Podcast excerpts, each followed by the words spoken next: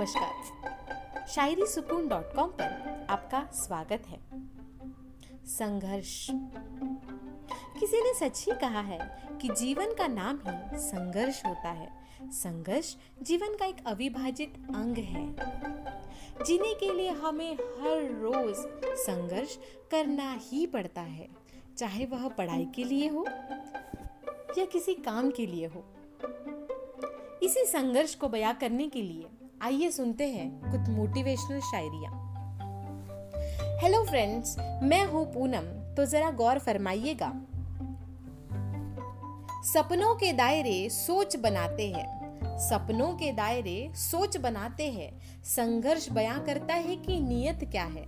संघर्ष बयां करता है कि नियत क्या है। मुसीबतें एक जैसी है, अलग करता है हौसला।